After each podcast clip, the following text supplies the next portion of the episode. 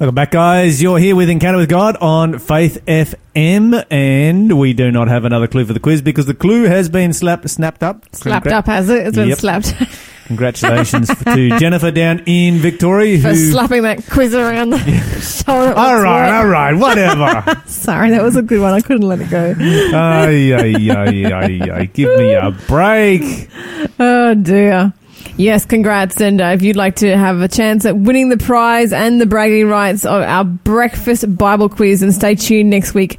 We'll be doing a new one. Do you know, new one. Do you know what I was thinking the other day, Lyle? I was realizing, are we the only radio station that gives stuff away every single show? This is a very, very good question. I'm pretty question. sure we are. Like every Maybe single show, and it's it's not like we're like, oh hey, we have a competition where you have the opportunity to enter every day. It's like you know, every day we're actually giving away two prizes. Well, there's there's uh, other radio stations out there that have a quiz every day, and of course the quizzes always have a prize.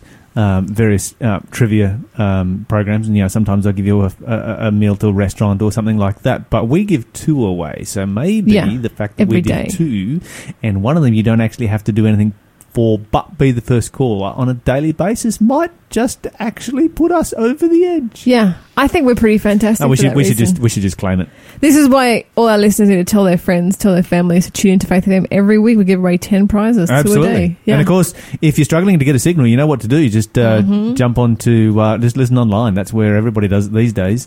And uh, run it through your car stereo. Just you know, your Bluetooth or your auxiliary cord, whatever. And you are up and running. Or like my good friend Aaron does, listen to it in your tractor. Ooh, a header? Hey? A header? Is it a header? Uh, no. I Okay. think he's got um, dairy cattle or something or other. Okay, I have Uh, fond memories of headers. Have you ever driven a header? I've been in one while it's being uh, harvesting wheat, and it was being harvested late at night. So it was it was just one of the most amazing, surreal Yeah, they are the visual experiences machines, eh? because it's it's like an IMAX. Like there's just glass from like like behind your head, almost under your feet. Mhm. So you're like in a little bubble. And the machine has the headlights on the on the wheat, and so there's like black sky with um just this eerie glowing patch of golden golden wheat in front of you, and it's and just it's just being mown down. It's just being the way mowed it's been down. mowed Yeah. down, and and it's all coming out just as grain in the back. Yeah, yeah, it's the it, best. it's I- I almost like an alien movie. I loved it. I loved know, every you know, second you, of now it. you know why farmers just absolutely are addicted to farming. It's great. That's the kind of thing that you know I could do hour after hour. Yeah, I could do the thing all day. I Mhm. loved it. I Mhm. loved it. Yeah, I was 16. I still remember now. Yep. Yeah. And ploughing, I love ploughing. Oh, I've never ploughed. Now, ploughing is awesome because you know you just got this this this fresh dirt and you- nice even rows all being turned. Are over. you It's just ploughing with a machine or a beast or yourself? a machine? Oh, okay. Of course. I, was, I wasn't sure. What do you think I am? But I, d- I don't know. Why would I do it in anything other than a machine? Do, um, don't I have this little hand pushed like a little lawnmower, lawnmower but it's a plough? Lame. Okay, so I Get don't my know. tractor out there. Oh, good. Oh, My okay. neighbour just bought a tractor. Anyway, we are So so, jealous. off topic right now. we are, we are. Okay, so getting back onto our subject for today is the book of Revelation. Uh, we are in Revelation chapter 2, and we were talking about the sin of Balaam, which was the sin of compromise. And uh, for those of you who know the story of Balaam, there's a, ho- actually a whole bunch of parallels between the story of Balaam and the history of the Christian church um, in the fourth and fifth century where a tremendous amount of compromise came into the church. And so this is, this, we're dealing with the era now. You know, we talked about how that uh, the, uh, the, the the the priest king of Pergamos was called the pontiff. We are now talking about the t- time period in Earth's history where that title was actually transferred and given to the Bishop of Rome oh. uh, along with you know praying to saints and you know the use of candles and uh, eternal hellfire, purgatory, original sin. Um, you know, it's sort of one of those things. Is like, well, where do you want to even stop with uh, the paganism that just absolutely? This was this was an era in which um, bringing paganism into Christianity was a definite, specific policy of the church. Oh, really? Yeah.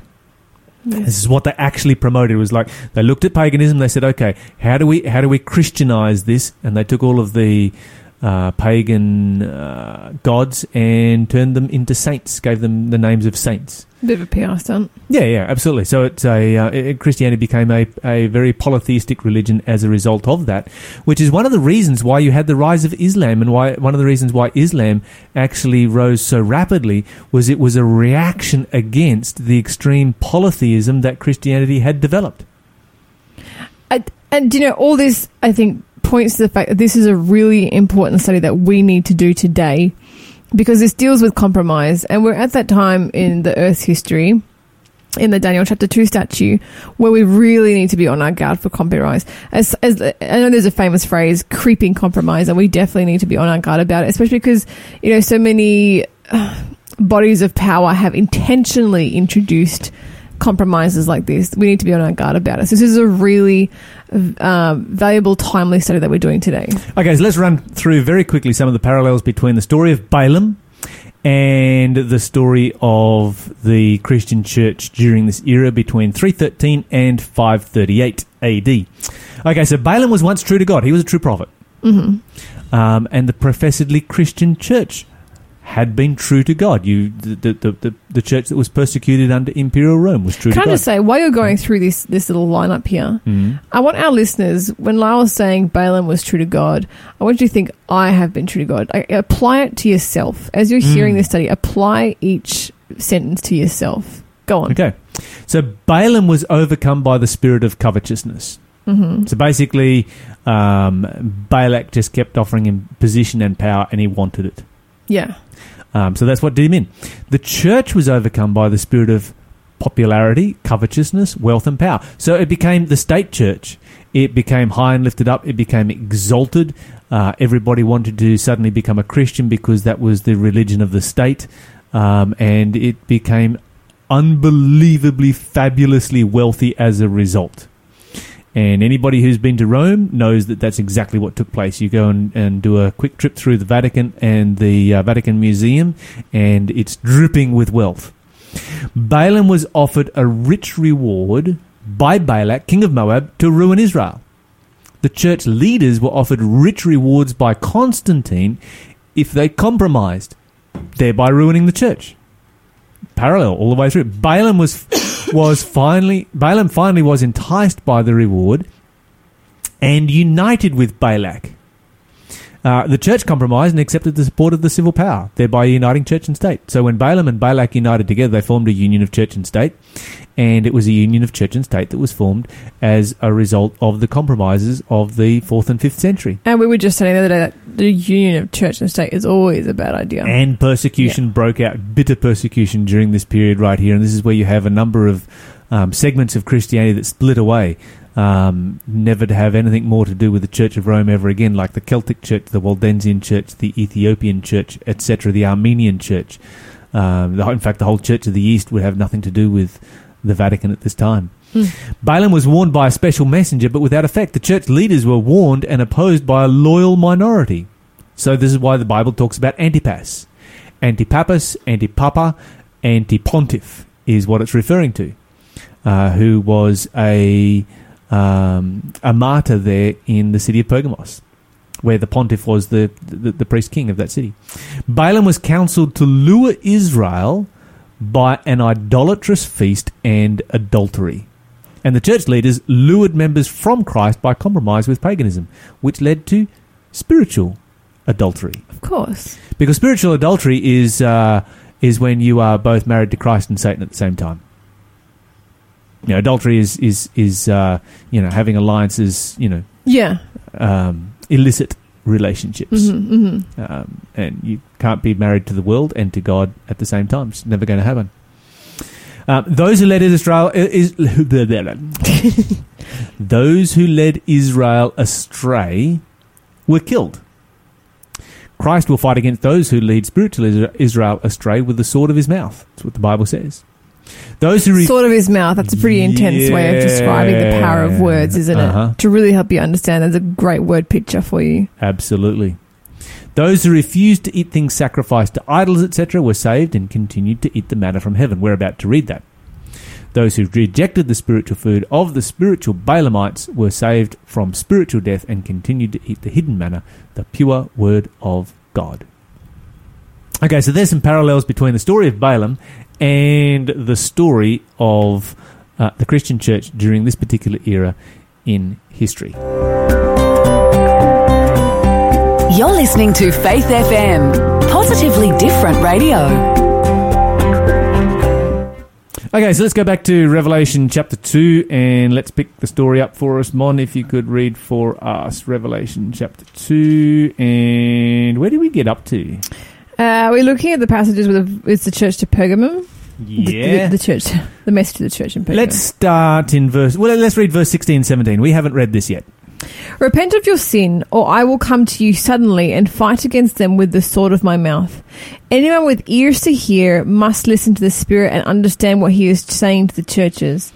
To everyone who is victorious, I will give some of the manna that has been hidden away in heaven, and I will give to each one a white stone, and on the stone will be engraved a new name that no one understands except the one who receives it. Well, that's a bit cryptic, isn't it? It is very cryptic. What's all this about white stones and names that people can't understand? Can you and- decipher it, Mon? No, sorry. As soon as it said white stone, I started thinking about hot stone massage. they use black ones, not white ones. I totes want a massage right now. Is anyone available? Anyone got some hot stones? okay. Okay, so Aaron's actually texted through and says, uh, uh, no, he doesn't have a header, but lately he's been uh, listening to Faith FM from his quad bike Oh, that's fun. while shifting irrigation and, uh, yeah. So- Okay, that's that's actually a hard call. What's more fun, header or a quad? That's I've I've ridden my driven my own quad around a lawn farm. Incidentally, that was so much fun. It is. Quads Yeah, are a lot of fun. We're distracted again, aren't we? We are. Good one, Aaron. Yeah, well done. Picture or didn't happen, Aaron. There you go. Text it through. We'll post it up.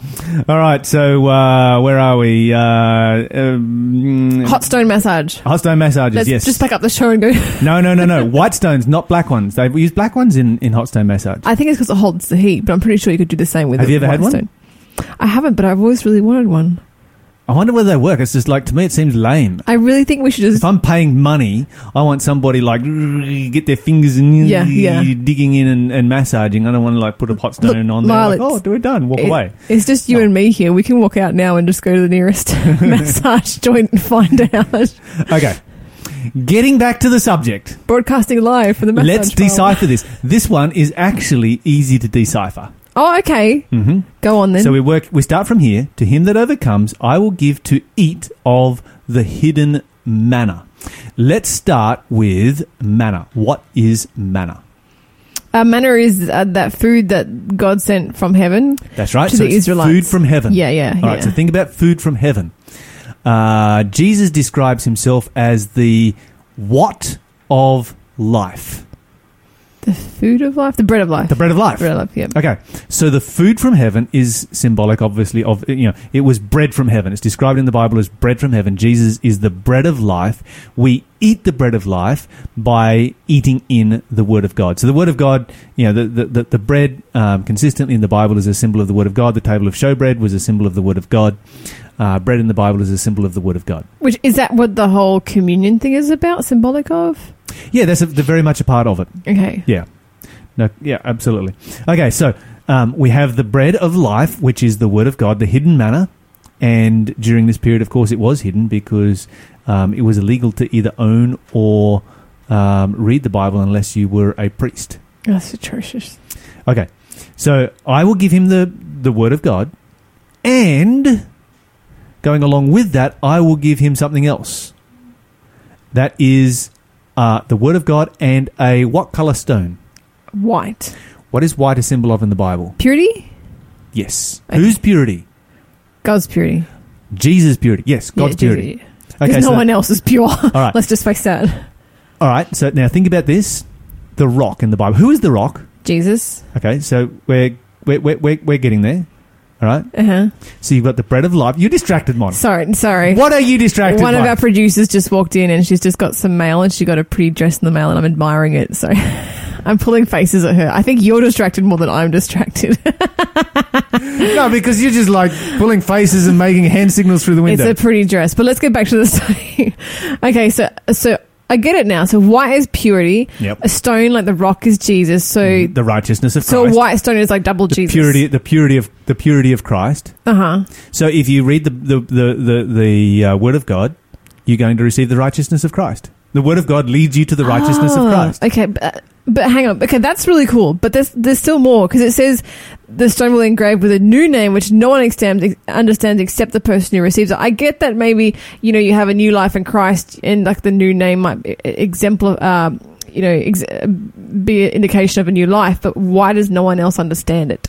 Okay, think about it this way: um, name symbolizing, as you, you you correctly decoded it. Uh huh. Name symbolizes character. Yeah. All right, so g- Yeah, because often in the the Bible, Word of God, God would give someone a new leads name. you to Jesus Christ, Yep. who gives you His righteousness, Uh-huh. and then gives you a new character. Yep. Can you give me my name. character, or can I? Sorry, can you give me your character, or can I give you my character? No. Character is not transferable. Yeah. Absolutely. Okay, so if character is not transferable, then this is why nobody else can know it except for you. This is a relationship that you can have with God, and nobody else can know that relationship with God because they can't experience it. You can only experience it for yourself. Okay. Okay. Got gotcha. I mean, I would have thought it'd be less. So it's a cryptic way of saying. Yeah. Um, it, it- it's a it's a cryptic way of saying that to the overcomer will be given the word of God, which will lead them to receive the righteousness of Christ, which will give them a new character, which nobody can experience but themselves. Okay, so it's basic conversion. Yeah. Yeah. Exactly. Okay. Gotcha. But it's a really cool way of describing it. Yeah, very nice. I like it. It was some beautiful symbolism. Amazing symbolism and symbolism that you could then, you know, keep digging, keep going because you could. There's a whole Bible study just on manna. hmm There's a whole Bible study on Christ being the rock. There's a whole Bible study on the use of the word white in the Bible. There's a whole Bible study there on, you know, the symbolism and the importance and significance of your name. Okay. Wow. So, yeah, there's a there's a there- is a bunch in this uh, little passage here, but you know, we need to move on with our Bible study. We can't just get stuck on two verses um, all day long. Two verses and a header and a dress. but yeah, let's Yeah, because on. those things go together. So, oh, there's a new church coming up in our in our list of seven churches. There is indeed, and this is the longest one of all of them. So the Bible has more to say about Thyatira than any other church. And it deals with the longest time period in history. Oh, really? And the reason that we the reason that we put 538, I just want to comment on that. 313 is an easy one. That's the end of the Diocletian persecution. okay. Um, the reason that we run with 538 for the end of Pergamos and the start of Thyatira is because of a political change that took place in that year. So a little bit of background. If you go back to the year 533, there had been a dispute in the world as to who was the most preeminent um, bishop in the world. You know, the bishop of Antioch, the bishop of Rome, you know, the bishop of uh, of Constantinople, etc. They're all vying for the number one position. And at the same time, because Constantine had moved the capital from the city of Rome to the city of Constantinople, uh, or Byzantium, or Istanbul, whatever you want to call it, it had left a vacuum in the West. And Rome had been the prize that everybody had wanted forever, and now there was no longer an emperor there. Mm-hmm. Left it a bit defenseless.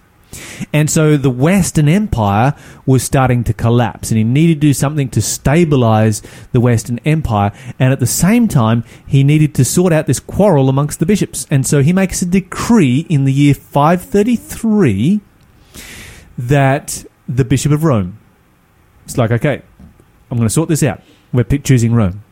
The reason he chooses Rome as the number one bishop rather than Constantinople, where he was, or Antioch, or any other the, any of the other uh, major Christian centers, was because Rome needed a political figure at its head that was part of the Roman Empire that could stabilize Western Europe. And so he makes him the number one bishop, in other words, the Pope of the whole world, and at the same time gives him political power. So this is the establishment of the power of the Roman Catholic Church, which is what we call the papacy. It's the paper. The word papacy means the power of the Catholic Church. Okay. Yeah. And so this is where it was established. It was established in 538, and that's a very, very significant um, date in his. So it was decreed in 533, but it was established in 538 uh, because it took that long for um, the Bishop of Rome to get rid of the Ostrogoth appointed bishop and to be able to get his own bishop uh, in place there in. Uh, in in the city of Rome. We'll come back and talk more about Thyatira. Right now, we have Jaden Levick, Come Thou Fount.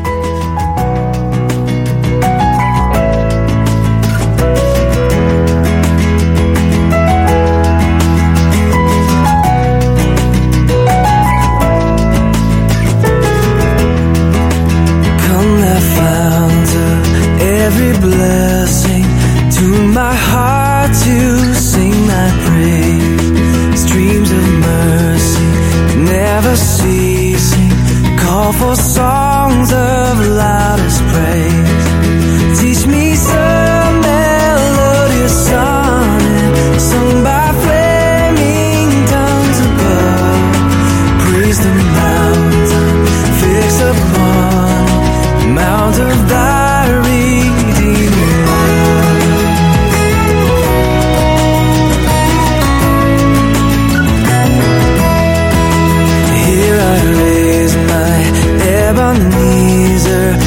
By thy great help I've come,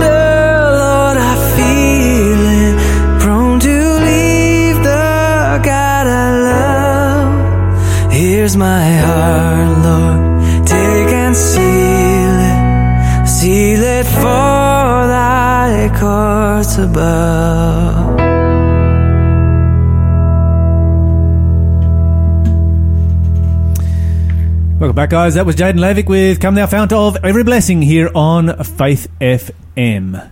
And where did we get up to? That's right, we started to talk about Thyatira and the letter to the church in Thyatira and how that this deals with a time period where political power uh, is specifically given by the decree of the empire to the church. And of course, that's going to result in persecution, it's going to result in um, some really terrible things taking place, and so God has some rather strong language to use in relationship to that. But before he does, Mon, he has some really, really interesting things to say.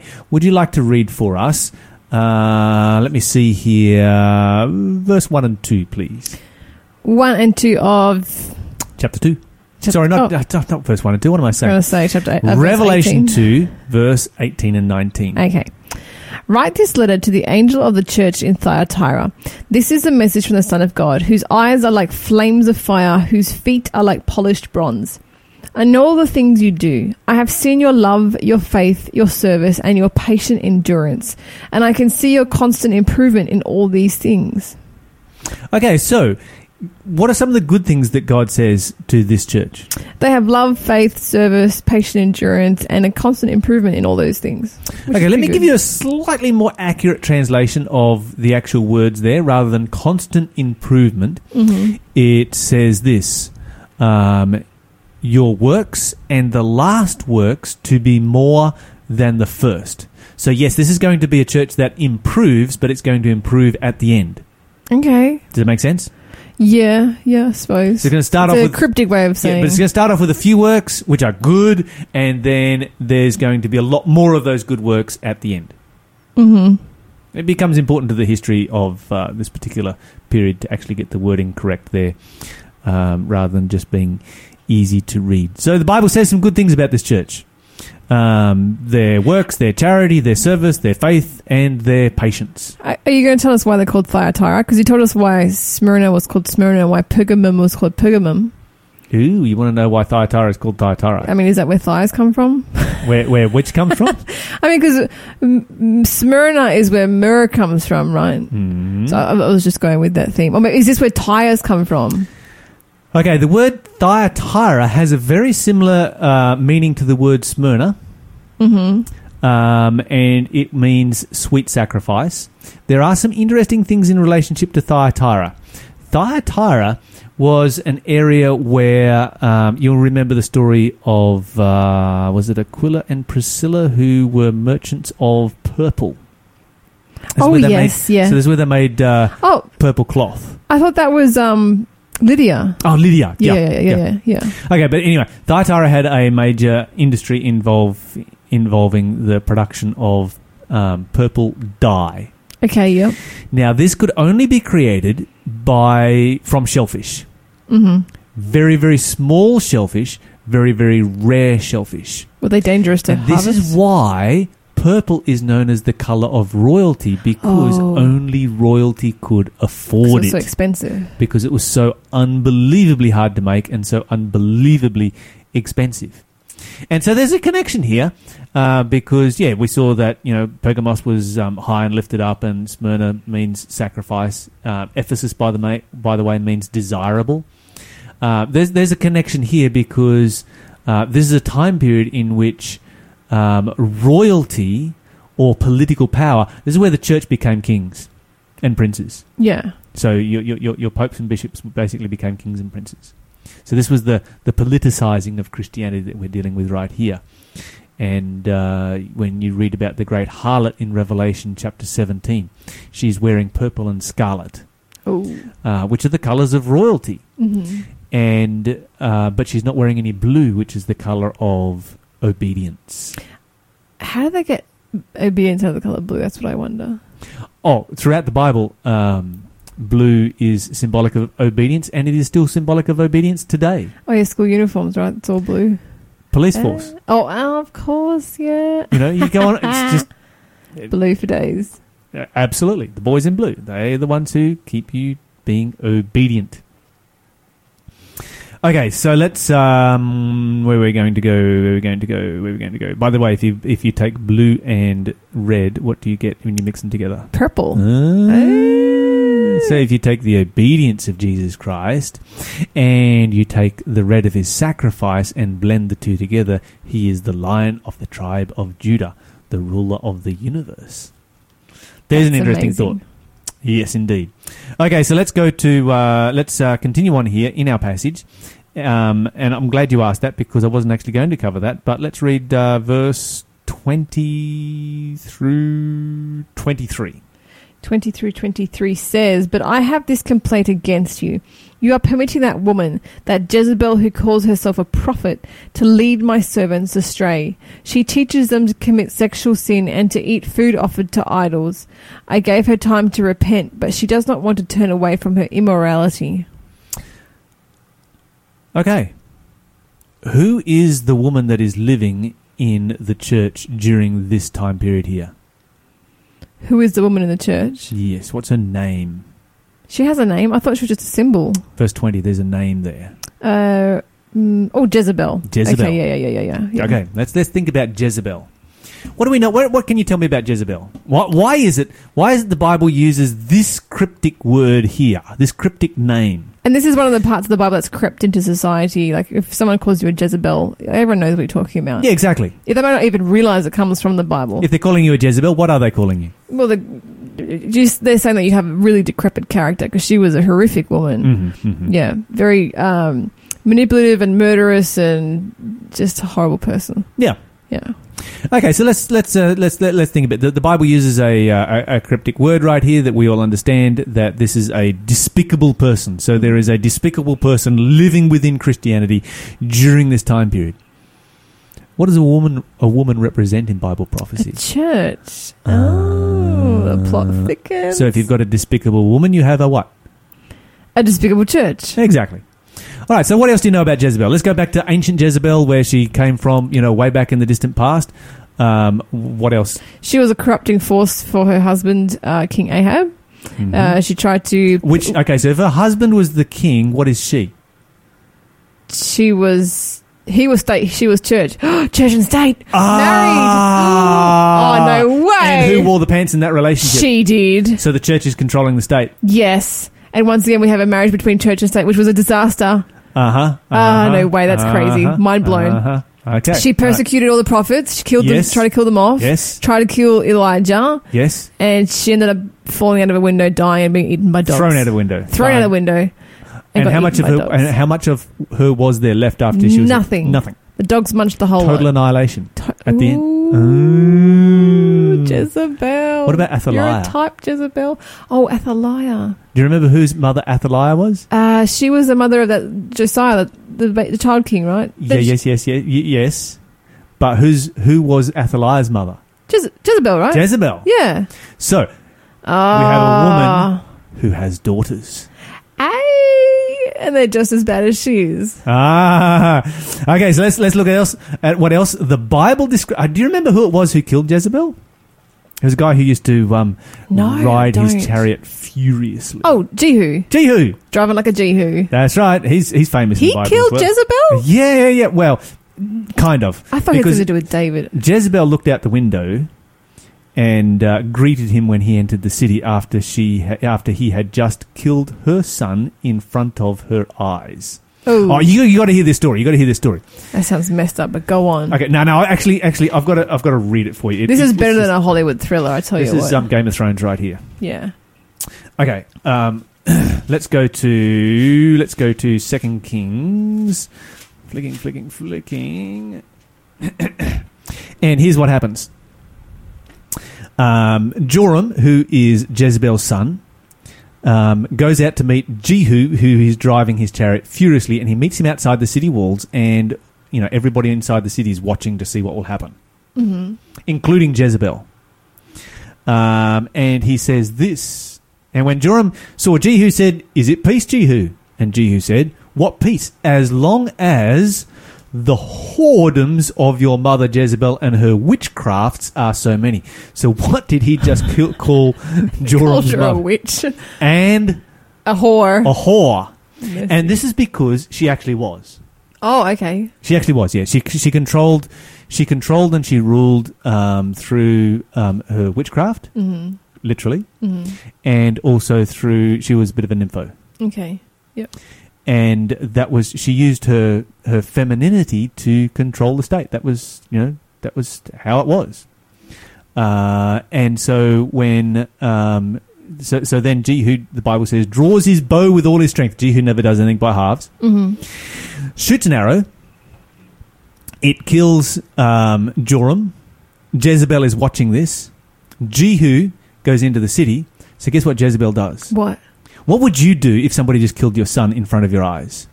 I'd I'd be distraught. The Bible says she paints her face, does her hair, sexes herself up, Uh huh. and looks out of the window. She's trying to seduce the man who just killed her son a few minutes ago so that she can maintain her power. That's the kind of woman that Jezebel Oh, was. But we're going to move on right now. This is Keith and Kristen Getty with Alison Krauss.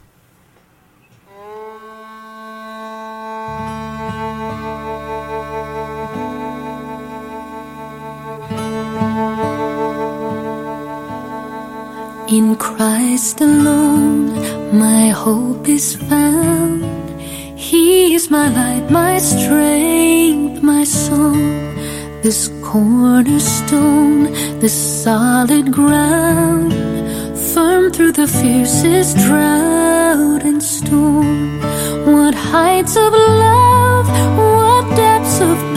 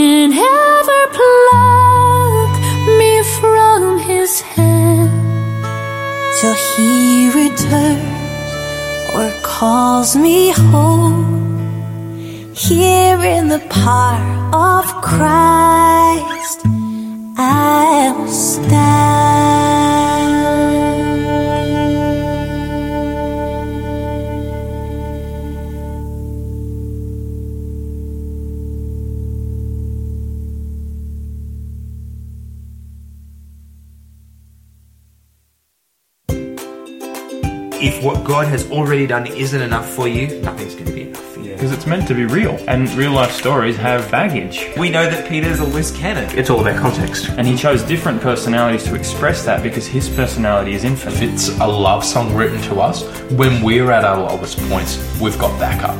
like a lot of the rational arguments for the existence of God, they tend to work better after you believe. Hi, this is Luke from oztabletalk.com.au. Please join myself and some of my closest friends as we explore our faith through conversation, Bible study, interviews, and more. You can find us online at oztabletalk.com.au. That's Oz as in Australia, A-U-S, tabletalk.com.au. Looking forward to seeing you there. Bye. I'm so glad that's recorded because I want to write that down. Yeah. Someone called it a care package there. wow.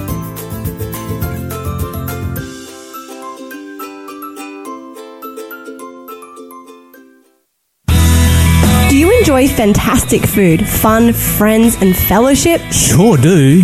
Then join us at the Philos Food Hub. For $5, you can receive a large food pack with free fruit and veggies thrown in, and a complimentary breakfast as well. Wow! Where? At the Adventist Church on Newcastle Road, Wallsend, number 63. Is that the big iconic A-frame church near the roundabout? Sure is, and it starts 10 a.m. every Thursday. Great! I'll see you there.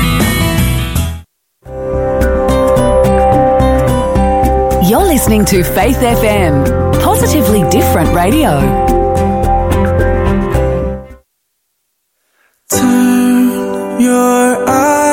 Upon Jesus.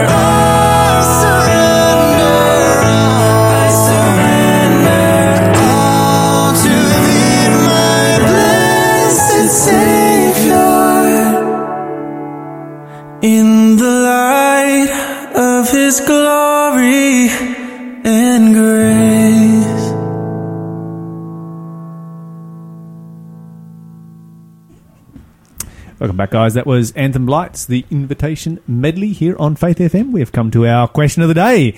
Mon, what have you got for us? A most interesting question. Mhm. I've just turned on my torch on you instead of my camera. Sorry. That's all right. Just I sticking you in a nice spotlight. studio lighting. Ah, you switched it off. Okay, no, That's yeah. probably a good thing. Yeah, now we're going to camera now. Uh, okay, so the question of the done day. my hair and makeup for TV yet. yeah. The question of the day that's coming is an interesting one. Why did God put the tree in Eden? So we're talking about the Garden yeah, of Eden. Yeah, that's a really good question. Garden of Eden, and I, and I presume that our question, our, our asker was asking about the tree of the knowledge of good and evil. Okay, so you could you could pitch the question or the, the statement, I guess, uh, the the thought a little bit like this: Mhm. Sin exists in our world. Sin is horrific. Um, terrible things happen to good people. Good things happen to terrible people. There is so much injustice. There is pain. There is disease. There is suffering. There are little babies that are born to a lifetime of pain. You know, all of these things as a result of sin, and it all exists in our world because God put the tree of the knowledge of good and evil in the Garden of Eden. So is God to blame for everything that there is in our world? I Yeah. mean, if God had had not put that tree there, then all of this sin would not exist, right? Exactly. Yeah, so it's a very, very valid question. And the answer is really quite simple. That comes down to the difference between a person and a robot. The difference between a person and a robot is the power of choice. Mm-hmm. Okay, so the power of choice enables us to love and to be loved. By creating the power of choice, God created the existence of love because that's what creates the possibility of love is having the power of choice. So let's say that God had created our world and then he had restricted the power of choice from our world. So our, our world never ever has the power of choice. That means that our world can never love. Our world can never experience love. We can never experience love. We can't love each other. We can't love God. God can't love us. Love has been eradicated from our world because God has eradicated the power of choice.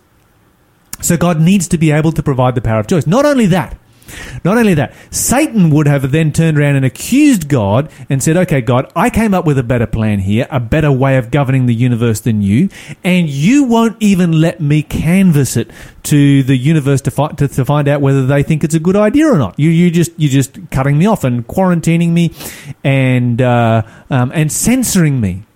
And the universe who is looking on, they would have looked on as like, well, yep, Satan is actually right. His accusations against God in this case are correct. And God risked losing the allegiance of the universe. And so God has to apply, has to provide the power of choice for us so that love can exist. He has to provide the power of choice so that Satan's accusations can't hold any water. So God looks down at this earth and he's like, okay, I need to provide the power of choice. So here's what I'm going to do. I'm going to provide it, but I'm going to make it as easy as possible for human beings to resist Satan. On the entire planet, I'm only going to give Satan access to one tiny spot, just one tree. That's it. How many trees are there in our planet, Mon? Oh, like an uncountable number, all I would right. say. And God gives Satan access to only one of those trees.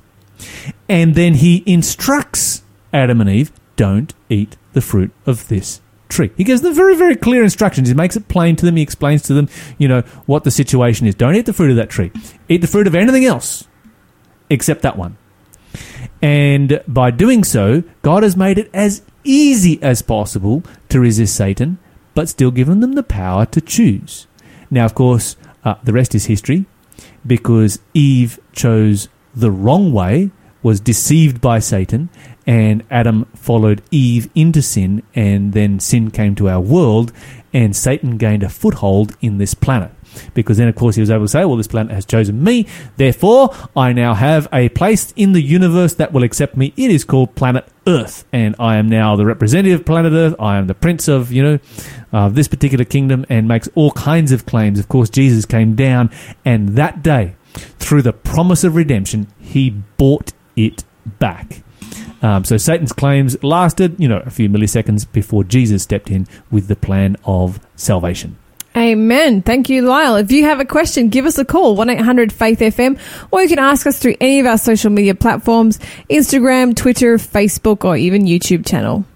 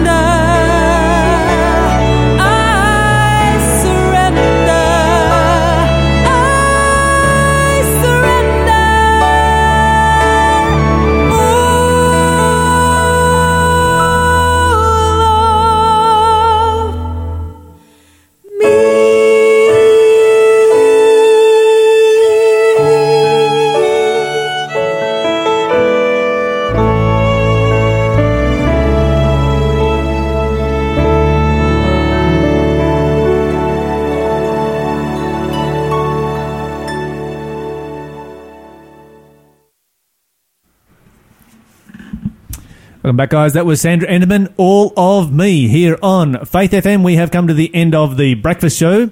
And of course, we have uh, some amazing programming right after the breakfast show. But before we get to it, we are going to give you something, Giveaways. something very special. Yes. Okay. We're going to be giving away uh, a really great book that actually coincides very nicely with the question uh, that we had today. Does indeed. Yeah, it's called the Great And the Book of Revelation. Yeah, oh yeah, So much Yeah. in this book about Revelation. If you were inter- if you were just loving the study today and the Q of the D, give us a call now one eight hundred Faith FM. Be the first person through, and you'll get a copy of the Great Controversy Ended: A Glimpse into Eternity. This is written by E. G. White.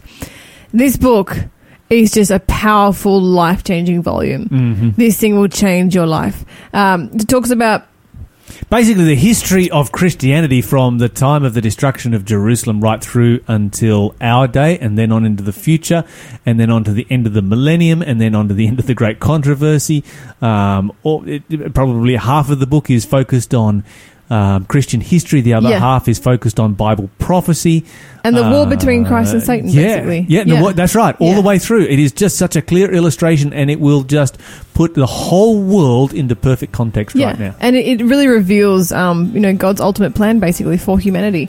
So if you are keen on this book, call now 1-800-324-843. You can text zero four nine one zero six four six six nine. And I just want to thank. Um, the listener who donated this because we have a couple of listeners who have been donating prizes that we can give away, which we are always very grateful for. We even accepted um, some second-hand books recently because some good stuff is out of print, so we're giving away rare books coming up in the next few months.